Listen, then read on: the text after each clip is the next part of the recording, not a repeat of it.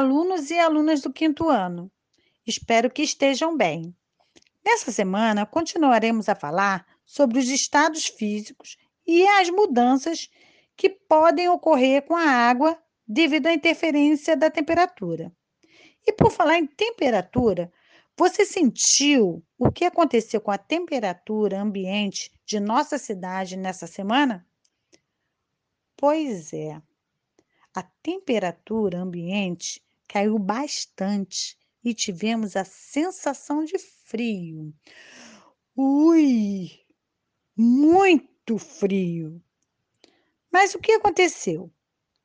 Bom, uma forte massa de ar frio polar ficou atuando na região, provocando chuvas e baixa na temperatura. E foi até necessário nos protegermos colocando agasalhos. E olha, em alguns locais até geou. Você já pensou nisso? Já vimos que a temperatura pode interferir no estado físico da água.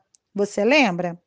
Quando colocamos a água, estado líquido, no congelador, que possui temperatura muito baixa, e deixamos a água lá por um determinado período, ocorrerá a diminuição da temperatura da água, porque a água vai perder calor para o ambiente até chegar zero grau Celsius, onde a água passará para o estado sólido,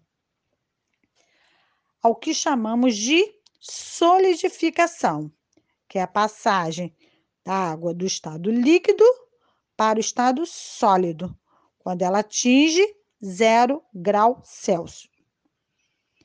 Mas esse processo não ocorre somente no congelador.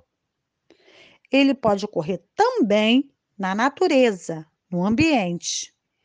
Assim, quando a temperatura ambiente diminui muito, muito, atingindo zero grau Celsius ou abaixo disso, as gotículas de água presentes no interior das nuvens, ao entrar em contato com esse ambiente com a temperatura muito baixa, modificam logo seu estado físico, passando do líquido para o sólido, formando a chuva de granizo.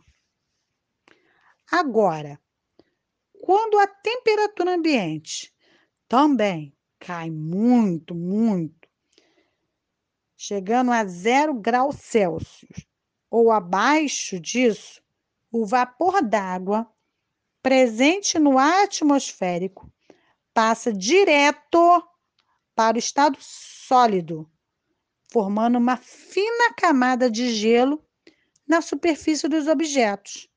É o que chamamos de geada. E aí foi isso que aconteceu. Bom, agora para aquecer o ambiente, que tal irmos de samba? Direto do acervo Tom Jobim, vamos ouvir a linda canção O Morro Não Tem Vez, que será interpretada por Leci Brandão, com participação de Zeca do Trombone e da Alcione. Então, vamos ao aquecimento? E você, quer aprender mais e melhor? Então ouça nossos podcasts e compartilhe à vontade. Até breve!